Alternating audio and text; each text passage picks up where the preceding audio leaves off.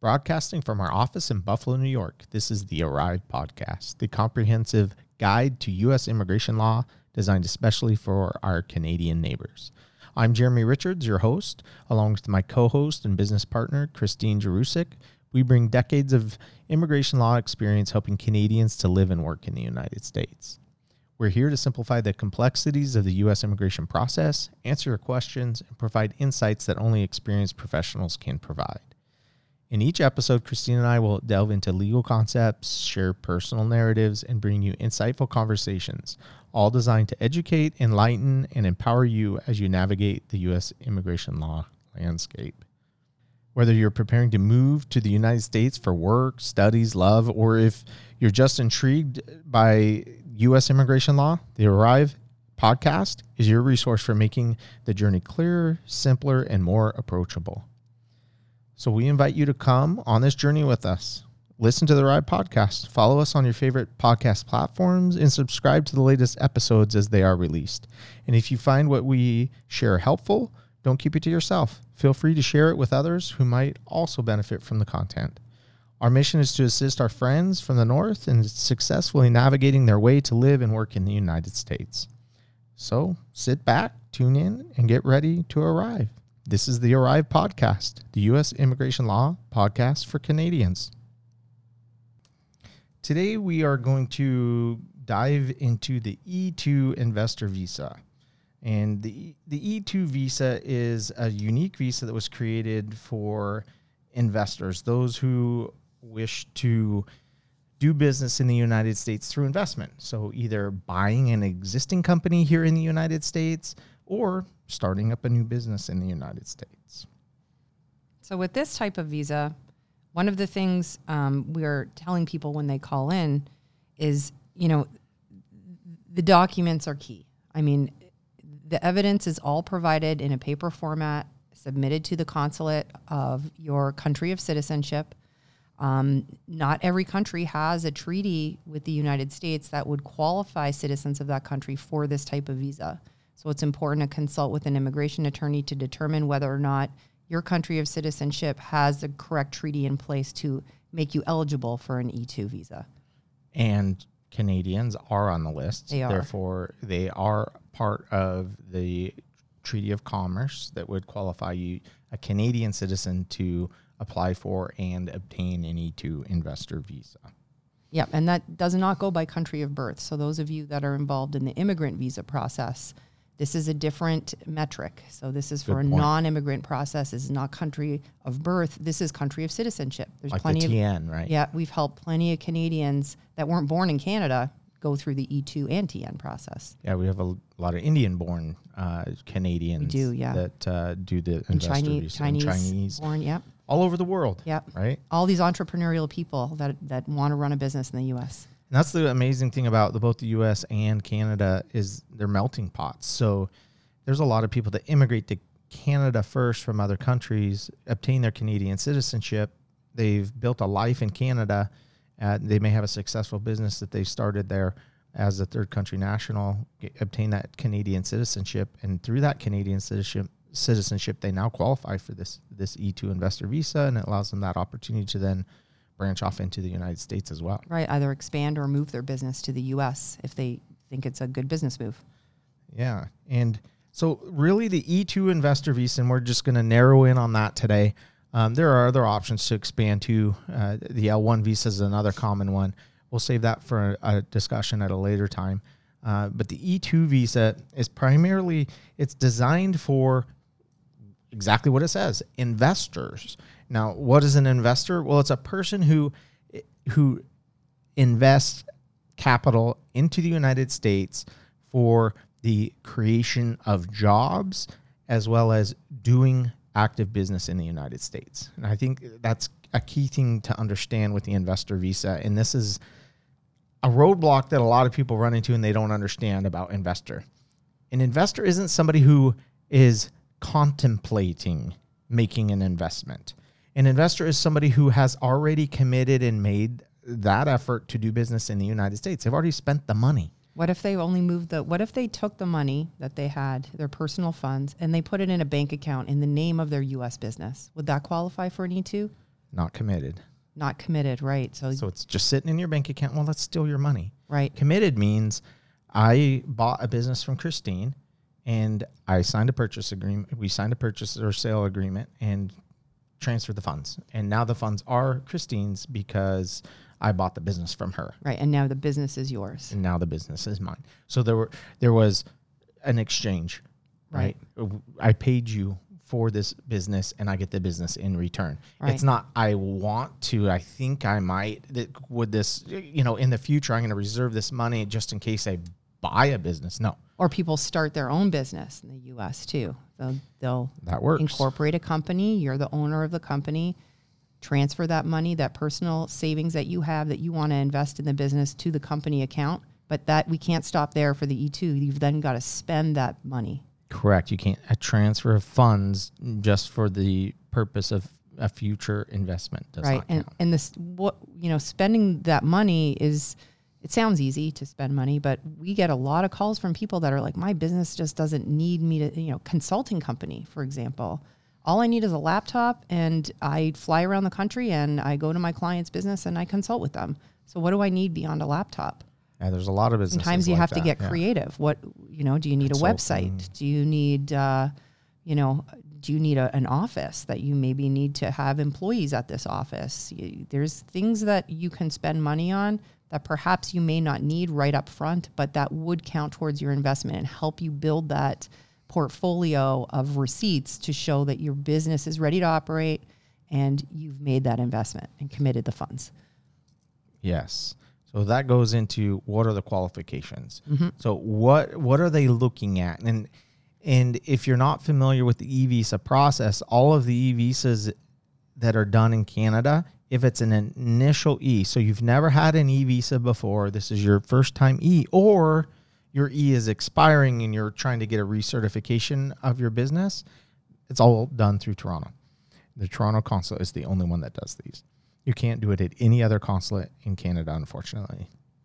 All new e visas are processed in Toronto, just like all immigrant visas in Canada are processed in Montreal. So you can't shop around for that. Now, once your business is registered, and that's another discussion. Uh, if you bring in an employee through that e-visa registration, business registration, then that can be done anywhere. Uh, but that initial one has to be done through Toronto. You can't pick and choose. So let's go into the qualifications. And they have specific metrics or qualifications that, that are required uh, in order to uh, qualify for an e visa. And the terms themselves, if you read them on their face, it's not very clear what it actually means. Um, so it warrants a discussion on I mean, even when you have an terms mean? understanding of what they mean, sometimes it's not clear what they mean. yeah. so and sometimes the consulate doesn't even know what it means. So yeah, that a, a makes lot it hard. of these, uh, and a lot of these terms are contextual. So you have to take them in the context of your business, um, your your field, and um, you know your investment. So yes. you you go ahead with those definitions. I don't think they're going to be so easy. Hey, but there's a good thing is if you don't know the definitions and you want to find out, if you go to our website, all of these things that we're going to be discussing today on the podcast are on there. So if you go under our resources and under our blogs, Yeah. and you and you want to know what substantial means for E2 investment, well, just go on there and type in substantial and search, and you'll pull up what I'm looking at right now. I don't know if you feel this way about ease, but I find that like out of all of the different visas and the metrics for the different visas and the requirements, it's the most intuitive one. Like you have a sense of whether or not this Yeah. business and this individual is going to be successful with this type of application. Um, and I feel like the officers have a lot of leeway with these too, where you know there's not a lot of um, written regulation about it and so that they have a lot of discretion in reviewing these types of applications more so than let's say an l1 visa or something like um, a tn visa Yeah, and that can be in your favor. It- What it does say in the regulation, however, is that it it tries to remind the consular, the reviewing officer in the FAM, the Foreign Affairs Manual, and that's where these regulations can be found, is that it reminds them that there is a treaty in place that's already been negotiated with the with Canada and the United States, and that's what we're talking about right now for this e visa, and that those terms have already been negotiated. And the whole purpose of this is for the ease of transfer of goods and services between the two countries. So it, it reminds the officer, hey, this is supposed to be a somewhat, you know, more easily facilitated process because we've have this agreement with Canada. So do they always do that? No. But in most cases I see they have. And we have several examples where we've helped people with these businesses where you're like, wow, how did that get approved? And it get and it gets approved. So to the question, what is considered substantial for an E2 visa investment? That's a great question. And I'm- you're like, I don't want to answer There's no that. easy answer. So they provide a certain set of guidelines, and there's three things to keep in mind if you're trying to determine whether or not your investment would meet this substantiality prong of the E2 investment. So substantial is a proportional sense as determined through the application of the proportionality test. Wow, that's that's so clear. Sufficient to ensure the treaty investor's financial commitment to the successful operations of the enterprise and of a magnitude to support the likelihood that the treaty investor will successfully develop and direct the enterprise. Pretty vague. So You read that so fast, I could barely follow it myself. so in layman's terms, they're saying that that the investors put enough into this business, they've committed enough to this operation in the United States that it's going to guarantee the success of that business.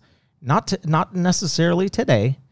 Here, when they're looking at E2 visas, they're looking at a five year business plan. So they're looking like over the next five years, has there been enough investment into this enterprise that it, over the next five years that it's likely to employ and this is a number we throw out at least three full-time workers in the united states if over the next five years you In can develop this in addition to the owner, right? in addition to the owner Yeah. And we're not talking your family and friends here. We're talking you're hiring us workers as full-time workers. You're not bringing in your mother father brother sister to work in your company. That's not what they're talking about here. They're talking about employing us workers at least three full-time workers. That's substantial. Mm-hmm. So what do you have to put into this company to guarantee it's going to get off the ground it's going to get clients generate revenues to the point you're going to employ at least three full-time workers that's what That's gonna- I substantial mean, is Well, that's going to be dependent on the type of business, isn't it? and that's where the proportionality test comes in. So, and they give a proportionality test. So, and they give some examples. So, for example, an investor buys a convenience store with a total cost of 65,000 US dollars and invests 65,000 US dollars into the enterprise. The investment is 100% and would be considered substantial. So, of the investment, it was a $65,000 investment. The investor is a sole investor and puts all 65,000 into that investment. And that's about a rough cost of I would say buying a convenience store in the US. It's somewhere between 60 and 100 is where we see these. It could be a little bit more. That's considered a substantial investment if you can show that that business is also going to generate um, or create jobs and and for U.S. workers. Now it goes on to give the next example of an investor who um, buys a warehouse tied to their logistics company for a total cost of one million U.S. dollars and invests five hundred thousand dollars. So we're talking a lot more money here. But the- also only 50%. only 50% instead of 100 but they say although the investment amount is 50% it may still be considered substantial based on the amount of the investment. Now we also have to look at ownership too. That's another key factor uh, you, you need to maintain if it, the company has to have at least 50% of the nationality of, of the person seeking the visa. So that's the minimum. So here, if, let's assume that's at least 50% and right to control this company, and uh, they put in 500,000, then that would meet the requirement because that is a substantial amount of money that would be considered sufficient to guarantee the success of this enterprise. And then the final example they give is an investor buying a shopping mall for a total cost. And I think these are actually my examples because we've done each of these. They don't say shopping mall, but we did one You did do this? a shopping Yeah, we mall, did yeah. one. who buys a shopping mall for the cost of 100 million and invests 10 million in the enterprise. Although the investment amount is only 10%, it may still be considered substantial based on the amount of the investment. And here, we're, well, let's say that So it's a This- $10 million investment. at the end of the day. So pretty even though it's only ten percent, as long as that person still has some Right to control. right to control, In the example here, this individual owned the entire shopping mall, but their down payment was Gotcha. 10 million. Yeah, that right? makes sense. And you can assume that here in these scenarios too. Maybe Right. your down payment is 50%. Well, if that down payment is sufficient enough, if substantial in their words, Mm-hmm. then it could meet the uh, the substantial requirement in this propor- proportionality test. As yeah, and it. not to give an example of things that wouldn't work, but for example, if that ten million dollar investment was in the shopping mall and there were um, nine other investors, Ooh, that gets hairy now. yeah, that's uh, you're gonna have a tough time with that E two. In fact, I don't know that you would. Because Your documentation would have to demonstrate that you have a right to control. Even then, they might not buy it. Yes, and that goes to one of the other um, factors of, of an e visa, right? It ha- the company has to have the nationality through ownership of the investor. So if you're trying to do this as a Canadian, the company also has to be Canadian, which by definition means that it's owned at least 50% by Canadians as a group and they have the right to control. Right. So the entity is still formed in the U.S., right? It's just Correct. the ownership of the company is by Canadian citizen owners. at least 50% with the right to control. Easiest way is 51% or more, and then you don't have to worry about right That's to what. I usually tell Yeah. people too. 51%, you're fine. Then you I- don't have to mess with it. I know, but I've If also you get 50%, they'll chat they could they often challenge it cuz they can unless you have something in the your articles, yeah, something, that that dictate that you have right to control. Um, uh, my example went out of my head, but the the other thing I was thinking of is a situation where um, somebody is investing in a company that has owners of multiple different different nationalities, maybe different ownership percentages. People have come to me and said, "Do I have to get proof of citizenship of all these other owners?" And I tell them, "Yes, you do." Well, they're not going to give me their passports. Well, if you want the E2, you need to get a copy of every passport from every owner to show their citizenship. yep, that's a requirement. Yep. You have to prove nationality. Again, it goes back to one of the requirements that you have to prove the nationality of the company. Right. In order to do that, well, what is everybody's citizenship?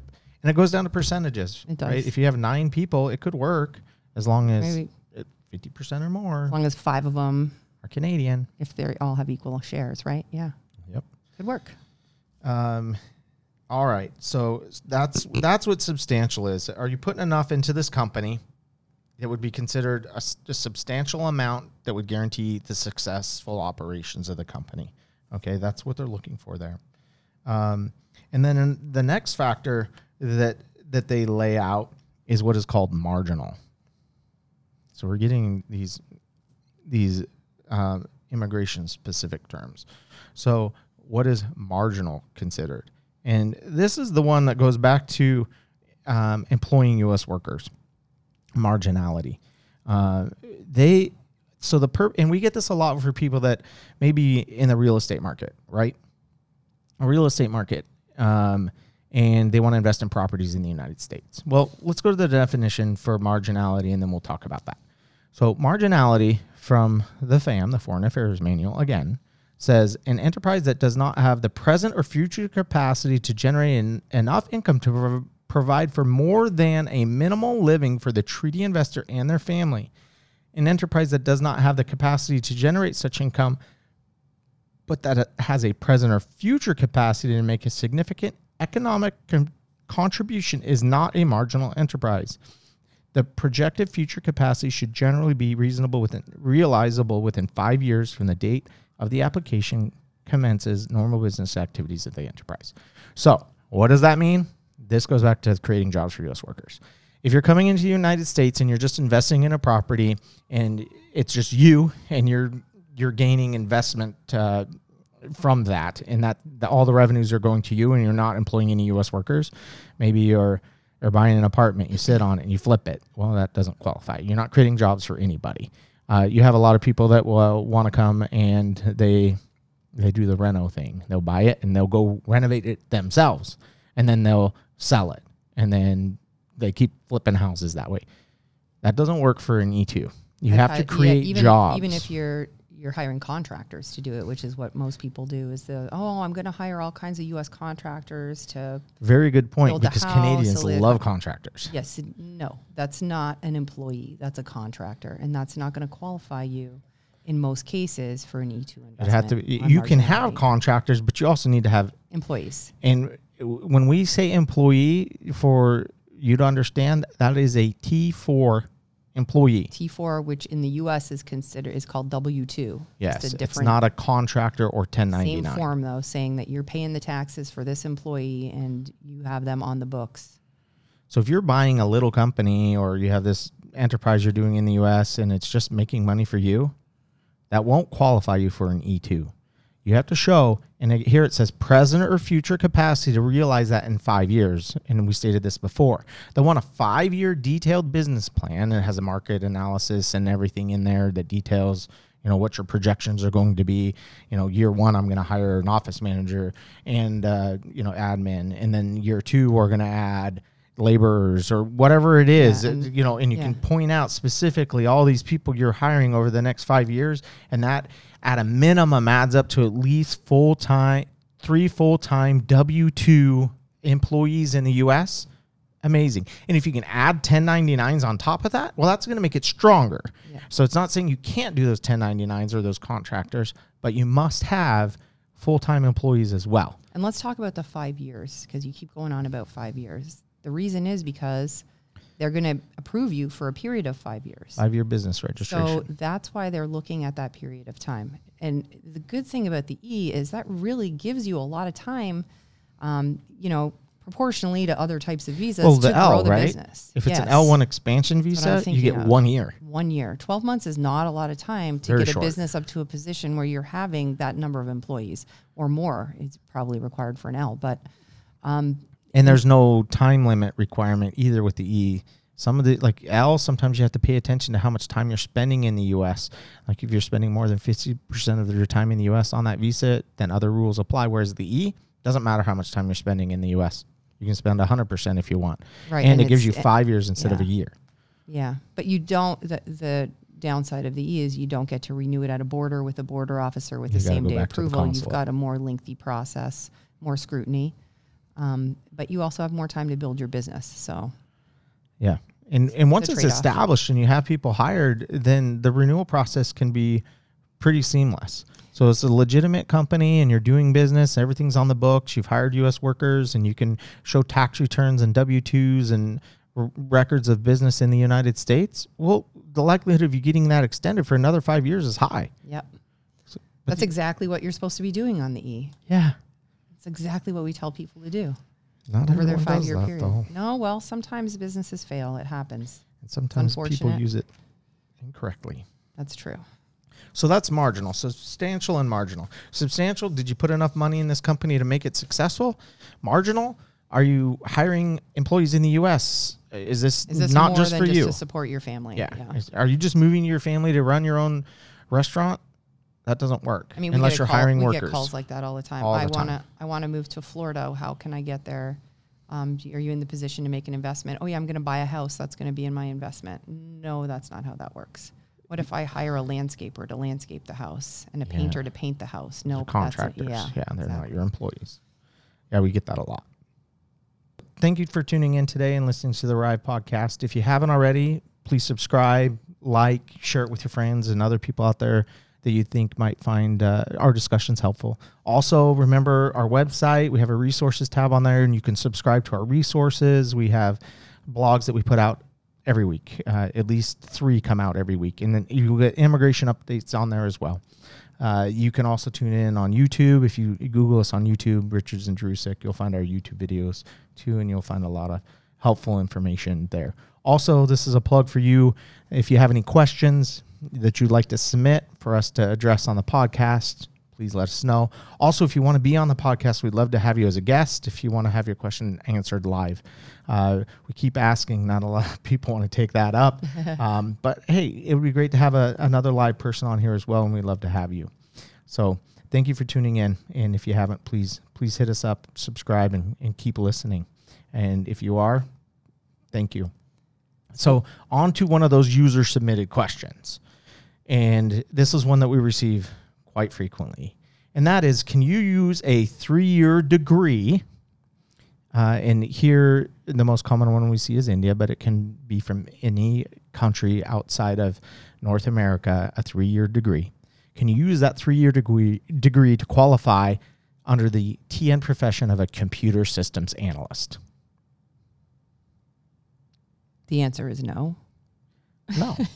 Yeah, Because the minimum, can't. what are the minimum requirements for computer systems analysts under the TN profession? So you need to have a bachelor's degree, which So by f- definition is a four year degree. A four year, U equivalent to a U.S. four year degree or Canadian, uh, North American four year degree.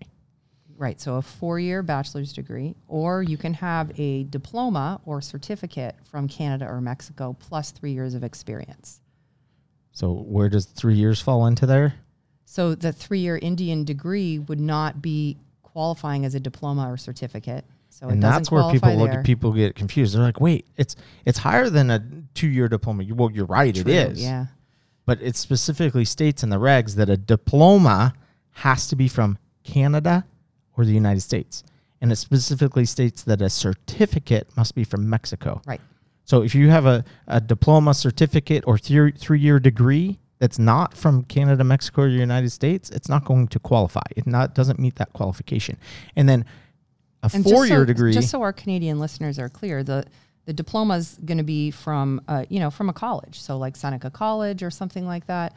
They'll issue a two or possibly even a three year diploma In computer computer science or Computers, computer yeah. networking. That plus three years of experience working in that field, that's going to qualify you uh, for a TN. Um, you don't have to have a bachelor's degree to be a computer systems analyst. In but if you US do have a bachelor's, you don't need three years experience. but if you do have a four year bachelor's years, degree, yes. you don't need not three, right. correct. So yeah, the answer is no. You can't use a three-year Indian de- degree or a three-year degree from outside of North America to qualify for TN Right. status as a computer And, systems but you analyst. could use a three years bachelor degree from Canada to qualify you, Plus plus three your years three years of experience. experience. Correct. Right. And one last thing to note on this question is if you're doing a degree evaluation, it's best to get that equated to a US degree. They will accept them to a Canadian degree if you have one. Some people some people get it because they immigrated to Canada and they use it there. They will accept those. But that's a discretion of the officer. The best is to get a US equivalency. Yeah, and it's not that much more to do that. And we have a place that does pretty quick turnaround. So Yeah. Plug, a plug for Silvergate evaluations if you need an evaluation of your yeah, they're of your degree. That's who we typically uh, work with. Um, wh- where I was going to is you can't combine. So you, if you Mm. have a three year degree, you cannot combine that with a certificate or experience to get an equivalency to a U.S. four year degree. The degree must be evaluated on its own. I have had some success. And correct me if I'm wrong. Yeah, if it's the same institution. So, for example, you have a three year degree from India And a master's from the same institution. and you have a master's, yeah, one year master's degree from the same institution. They will accept a Yeah. combination of those two degrees. But if it's from a different institution, maybe it's the next university down the road in the next town over, they're not going to accept that. yeah, they won't. That- That's considered combining. Yeah. But if it's the same institution, and I've had border officers tell me the same, as long as it's the same institution, it's acceptable. Uh, but otherwise, they won't. But even then, you could get an officer that looks at that and says, "No, I don't want to take it." Uh, so you're, it's discretionary at the Yeah. border. You got to be careful. There's a lot of nuance here. So I think Yeah. I think the takeaway should be if you're a computer systems analyst coming into the US and you're not clear on whether or not your qualifications are going to meet the requirements, Give us a call. yeah, you're better off just calling and checking first. Yeah. And then on to a recent success story. Uh, we we just got this. I think this approval came last night. I was Congratulations. hanging around the house and I got an email notification, USCIS. If you file cases uh, for premium processing, they give you email notifications. And it was an O1B.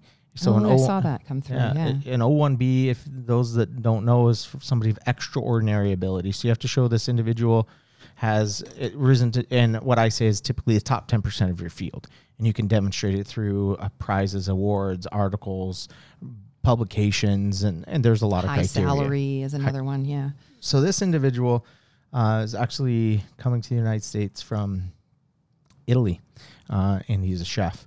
He's actually a pretty, uh, somewhat uh, renowned chef who's participated in some cooking shows and written cookbooks. I mean, I've seen the pictures of his food. I'd like to taste it. It looks amazing. Well, where is he going to work? He's going to work in Miami, Florida, We need to take a trip. at some really posh restaurant down there. So I'm not quite sure if we could afford to eat his food. He might he might do us a favor though, right? But yeah, that was a, that's a good one, and that was approved with no request for evidence from USCIS. It was approved in in about ten days. Um, one of our associates, Rachel, she actually helped uh, me on that case and did an amazing job. So uh, that was a good one to see, and it, it was it was a cool one, right? A unique one, a, a, a pretty. A, those are the fun cases to work on that aren't the you know routine ones when you get individuals like that. So that was that was a fun one to to work on. All right, now back to our discussion on the on the e visa. Now, let's say you've established the criteria for the e visa. What happens at the end of the e visa process? And we get this question all the time. I just had two e visa prep calls here in the in the last few days, and we we talk to our clients before they go to their final e visa interview.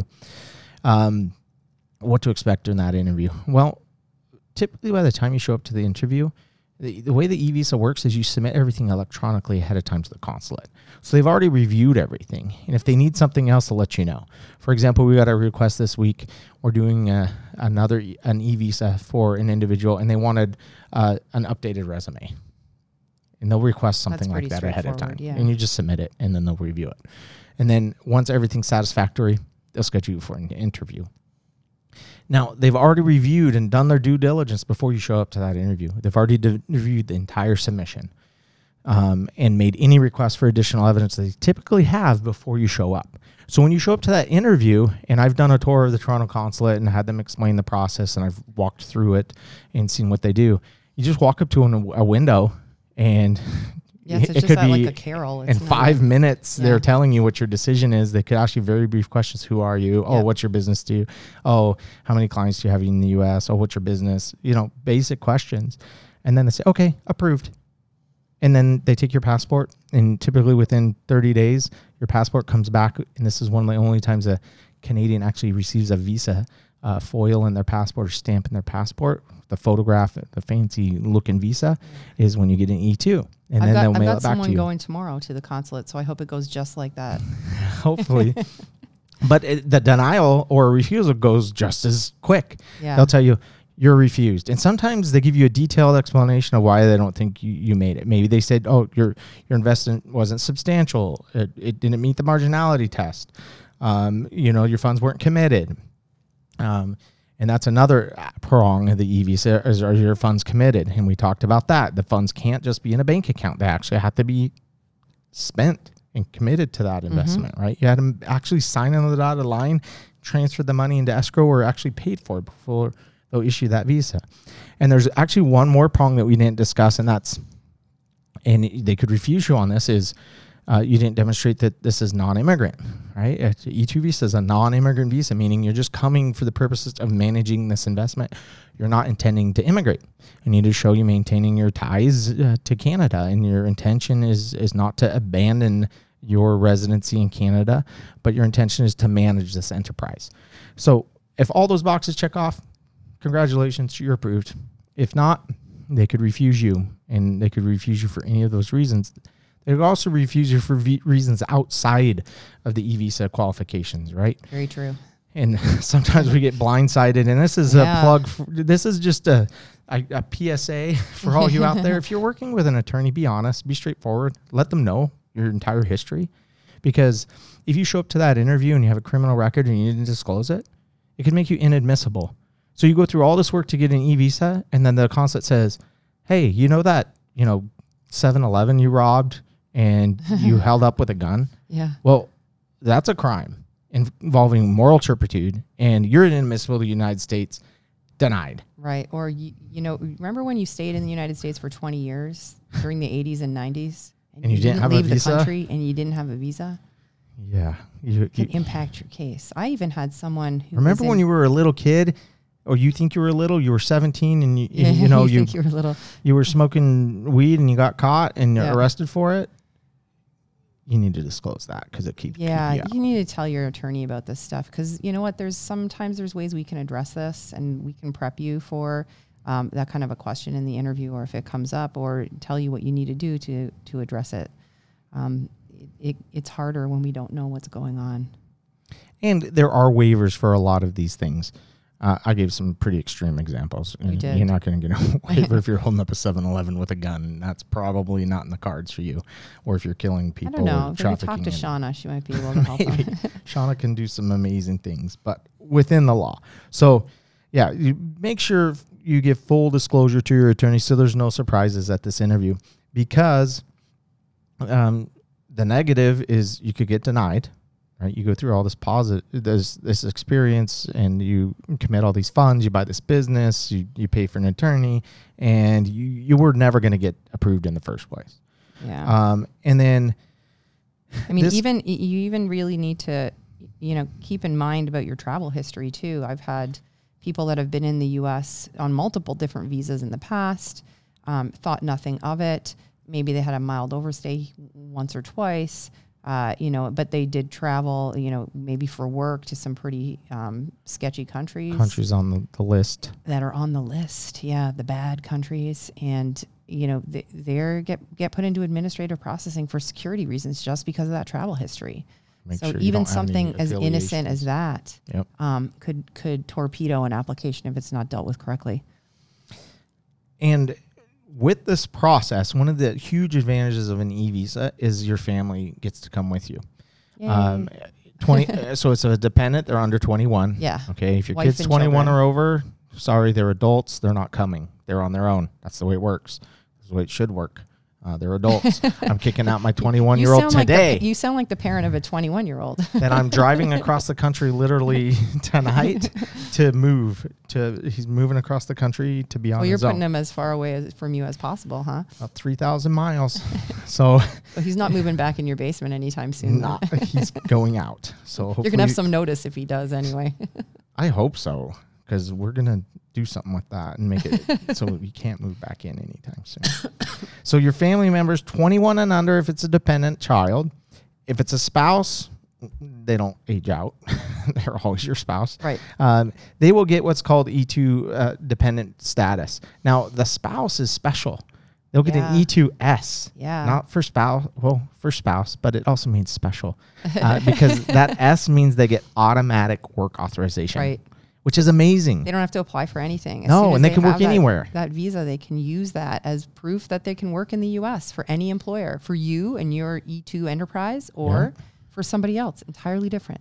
And sometimes, and we have a lot of couples uh, strategize who the investor is when it's a, a husband wife, right? Very true. So one of the husband will be like, "Well, we just own this business. We're gonna have other people run it, but I want to do this on the side." Well, then we our advice could be in that situation. Well, have your wife be the investor. You- They'll Yeah. you hire a manager who's going to manage that enterprise. You get the E2S yourself, and then that'll let you do another side business or whatever. Work for another employer on the side if you want. Right. So there's ways you can leverage that. So it's a huge advantage for uh, an E E2 investor is that that spouse designation is automatic work authorization. Absolutely. And the visas, when it, what happens is, is this your company will become an e visa registered company for a five year time period, and then you will be issued a visa stamp for five years. Now, when you enter the United States, they only stamp you and admit you for two year period of time, and then at the end of the two years, you simply go return to the border. They will ask uh, for proof that your business is active and operating and running, and then they'll give you another two year stamp all the way up until the final one year stamp. And at that point, you would then seek a redesignation of your company at the consulate and get another five year business registration. Um, and this whole entire time, you need to keep in mind that this is non immigrant. You shouldn't be um, giving any impression that you're coming here permanently. And there actually is no path from an E2 visa directly to a green card. It doesn't exist, which is Well, odd. There are paths, but that's not through your E2 registered business, right? Correct. So I've had plenty of E2 people You marry transition. Americans and get their green card through family. So that's Correct. a different pathway.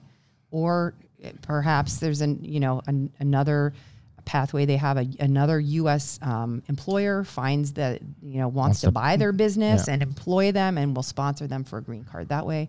But not your your Not a E2 registered business can't through E. petition you for Correct. a green card. Like an L visa if you're an owner, L1A, executive manager, Yeah. there's a direct path to green card. Right. Your E- your L one business can petition you for that green card. Not But an E2 business. So you need to plan for that. If that is your goal, you need to have an a, a, an avenue to go from that E2 to that green card. If your purpose is strictly investment and managing your investment, well, you can be on an E2 visa till you die. As Yeah, long we as that have plenty business- of clients that have been here for like 15, 20 years. Yeah, Um, as long as that's active business, Yeah. you're com- employing U.S. workers and you're maintaining your ties to your home country and you're not immigrating, you can keep renewing it indefinitely. It's very true. And sometimes it's sometimes it's a good path to get into the United States if you have a family petition pending or you're starting one that's going to be one of the longer ones like a a brother sibling sister, 15 or you're an adult child of Yeah. a US citizen. Sometimes you make the investment, come in, run your business for 15 years and then you can transition to the green card once your priority date is current. Yep. And we have plenty of clients that do that as well. Yep. Or and we have this one too, where maybe for some reason you had a child who was born in the U.S. and you're waiting until they turn Oh, 21, yeah, right? yeah, that's a good and one. then they come in and do a, an e visa while they're waiting. Their kids may be in college and wait till they turn 21, and then the kid will then petition them for a green yeah. card. Yeah, that's a good plan too. So there's a, there are some creative avenues you can take to get Mm-hmm. there, um, but directly from the E2, there is no path. So Right. keep that in mind. And and I Um, think the path really is like if you look at the immigration in the immigration context of all the different avenues is the EB5 investor Correct. visa, right? So It's gone up to 1.6. yeah, million. so you would need to have an investment of 1.6 million to qualify for that for that pathway. and it takes years. It They're on It's- hold right now. There's I don't know oh, what the it's backlog. so it's like highly, it's so much three fraud. or four year backlog. It's so much fraud, and they They're effectively on hold right now. Yeah. So good luck. There, there are better routes. To me, to me, if you're doing that route, right, yeah I, I like the L1 visa route, right? You have a Canadian company that you're operating on. Most of those people do. A a lot of them will shut down one and then open one in the US. Well, don't shut it down. Keep it active. Mm-hmm. Open up a US branch. Transfer yourself to the US. Once that US company can support a permanent full time manager, it'll petition you for a green card. Boom, you're done. then you can close Canada. can but close let's keep Canada. the United States open for a while and, and work on that. Yep. Until I had a client who you did have it, the and that, was, government that audit you. didn't go well. Yeah. Wait, there's no business. Yeah. So that's an L visa discussion, and I don't think we've had an in-depth one on that. We'll get to that one in the future. Sure. That's one of that's one of my favorite options. We've helped tons of people use the L1 visa to get to green card, but unfortunately, this E2 investor route we're talking uh, doesn't allow for that. Um, and renewing uh, renewing the e visa uh, is similar to obtaining the first uh, e visa. You go back to the consulate in Toronto.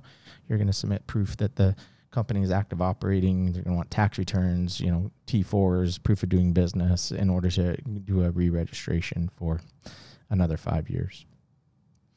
Thanks again for tuning in. If you haven't already, please uh, subscribe to our podcast, rate us, review us. Also, check out our resources on our website where you'll find a lot of helpful information. And you can also find us on YouTube. And again, if you want to submit us a question, we'd love to have your questions so that we can answer those live on the podcast. And if you yourself want to be on the podcast, we'd love to have you um, and answer your questions live on the podcast. So, back to another uh, user submitted question. And we talked about this briefly. If, let's say, at the end of your e visa process, you are refused for Im- administrative processing, and that's we hear administrative processing a, a lot, and we get a lot of people saying, "Hey, I went to my immigrant visa interview or my non-immigrant visa interview, and my s- case status has changed to refused administrative processing." Well, what does that mean? I wish I knew. It means black hole. it means uh, be patient. Uh, administrative processing could mean many different things. It could be uh, they want to do a further background check of you. They want to look more into your investment. They want to look more into your relationship. It depends on what you're applying for. It could be any number of reasons, and they don't even have to have a reason at all. And they don't even have to provide you a reason to put you in administrative processing. The bad news is if you get put in administrative processing, you can't even make an inquiry or try to move that along until after you've been in administrative processing for at least six months. yeah. A long time. So, uh, you know, our best advice is full disclosure to your attorney before you file for anything so that uh, you can be prepared to hopefully avoid administrative processing. At the same time, you can't avoid it. You could have a what appears to be a perfect application and then you get put into administrative processing because there's something that the officer wants to look into a little bit more. Yep. Most cases, though, we see if it's a standard administrative processing, usually within a few weeks, you know, one, four to six weeks, I would say. Most people are out if it's a basic administrative processing. Now, if you look into criminality issues uh, and and other Security. security, yeah, that kind of stuff, Mhm. it could be a long time before you get out. So, administrative processing, yeah, that's the black hole of immigration. And unfortunately, there's no straightforward answer to how you're going to get out of there. And you can't do anything for at least six months. And we had an, another a recent uh, success story, and this was a kind of cool one. And this goes back to the L visa that we were talking about a little bit. Yeah, Christine. we have um, a, a Canadian company as our client, and um, they recently expanded to the United States, and they opened their U- first U.S. office. Um, and the owner of the Canadian company needed to come into the U.S. to to manage and and hire for the new uh, U.S. office. So we were successful in getting that person an L1A visa to come in and manage that U.S. branch of the business. Um, and in addition, he needed to bring in some more technical people with him in order to, um, you know, work with U.S. clients, the new U.S. clients he was taking on. Um, and so we also got a few TNs for um, some scientific technicians, technologists, engineering techs to come in with him in order to do that work for their U.S. clients as well. And that's a good strategy. So a lot of people think, and dang, I wish our AC wasn't broke. Because so you're listening right now, man. It, what's that? 82 in here? Whew. Do you want me to go grab a fan? no, we're good. We're home. we're almost done. Uh, but it's getting hot. Um, that's a good strategy because the a lot of people think that oh I'm on an L, so everyone else I bring in has to be on an L. No, that's not necessarily the case. You could bring in an employee under a different visa classification if they qualify. You could bring them under a TN. You could bring them under an H-1B potentially. Um, so just because you're on an L and you've got that for other employees, if you need to bring in another one, there could be another or an O, like I mentioned before, for the O we just got. Maybe Right. maybe the person is an O caliber. Right. Um, so that's a good strategy that I think a lot of attorneys do overlook. Is they get caught into this, you know, rabbit hole or pigeon. They pigeonhole somebody into uh, this option of L. Yes. Oh, so everyone else has to be an L. No, that's not the case. Right. And sometimes you have companies, you could have an e visa registered company and also TN have a TN employee or an L employee. Very true. Very true. Every you could apply, you could indivi- qualify it needs for all to be assessed on an individual basis. And I'm actually working on a case right now where where the investor he wants the e visa, but the wait time to get an e visa is about three to four months for to get an interview Mm-hmm. at the consulate. But he needs this now. He also qualifies for an L, but it would be an L one startup, which is only a one year visa, and it's not ideal. He wants to be he wants the five year, and he doesn't want to live here or immigrate here. He So just you needs this the to L do to, get him here quick, and then you do the E to keep him here long, long term. Yeah. exactly. So We've he's going to come in on the. L, get everybody here while he's submitting the e visa applications in the background. And he's making his investment. He's here to manage the investment while he's doing that. I think it's a great plan. We've used it a number of times successfully. and then he's going to go back to the consulate, get issued his e visa, Yep. and then be all set. So yeah, good strategy. Don't don't think that there's only one visa option that works. There could be multiple if Right. if you're lucky. Yes, So. absolutely. All right. So final final tidbits on the e visa. What are some of the common reasons that these get denied? What are the ones that we've seen? What do you what do you think? What are the, the most common reasons for denial? I know I have a few. I think I think the biggest one, this is the biggest one, and I've seen people do it many times. What? Is they don't commit the investment. Right. They yeah. put the money in a bank account and then they uh, submit an application to the consulate saying, I want to buy this gas station. The consulate reviews it and they say, Well, you didn't buy it yet. you have to buy it. yeah. They're like, Yeah, but the money's in a bank account. Doesn't qualify. Right. I can't. And we already talked about this, but this is one of the most common reasons. Oh, you I've don't had- commit the funds. I have one I heard of. It is um, the person paid the money not to the seller of the business, but to their corporation that they were purchasing. So they were essentially paying themselves. Yeah. and the E2 officer did not approve that. yeah, Yes. that You- one was you're caught. paying yourself. Yeah, you're, that you're, doesn't work. sen- you're paying a company that, that You you're then own. taking possession of. Yeah. So the co- the money is yours Yeah. again. Your company must buy that company different way around. Well, you have to pay the seller of the yes, company, not yourself. not the company you're purchasing. And we get Right. a lot of, and that's another common one too. Is And that's People- just a that's that is a mistake on the level of you did not hire a business attorney to to manage this transaction. That's Yes. a I did this job myself. I went to one of those Legal online Zoom LegalZoom to whatever. get documents. I recently had a client whose documents were, um, let's just say they were difficult to decipher. Um, and so I asked him for, you know, if he was using a business attorney to prepare these because I'd never seen such shoddy work before. But he wasn't. He was preparing them do it on their own. himself. And had he- when I asked him who his attorney was, he sent me some registered agent in Arizona. His business isn't anywhere near Arizona, so I'm not sure how that was chosen. But it was, you know, it just complicates the process. It makes it longer.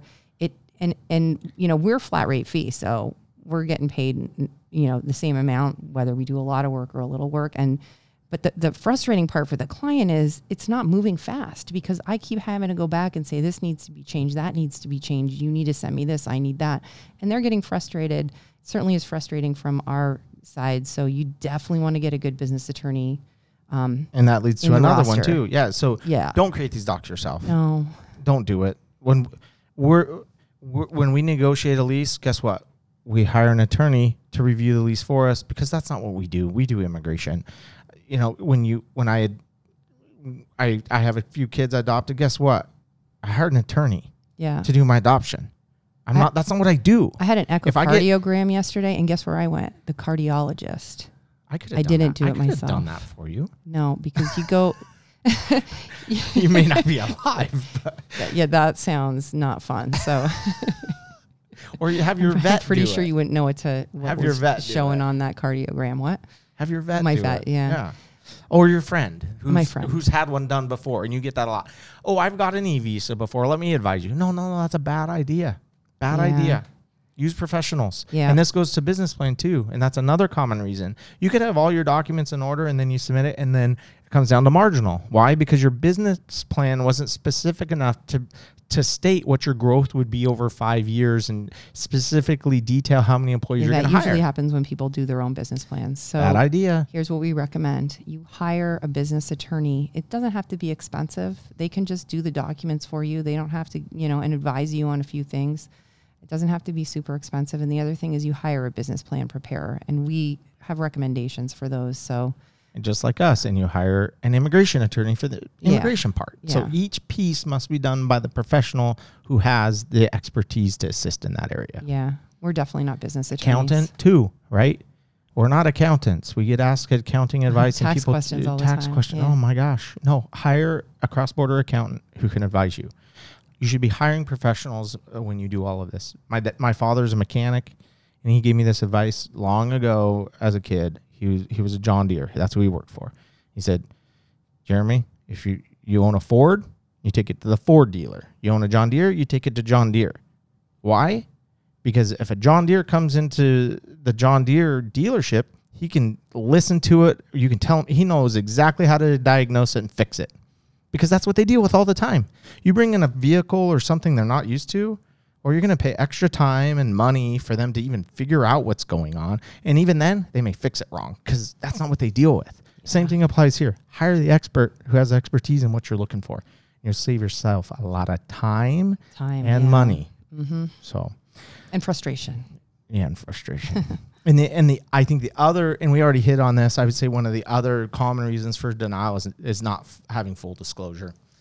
People go in and they don't Yeah. present the they don't present the investment as it is, or they don't present their background as it is, and they try to get past the consulate.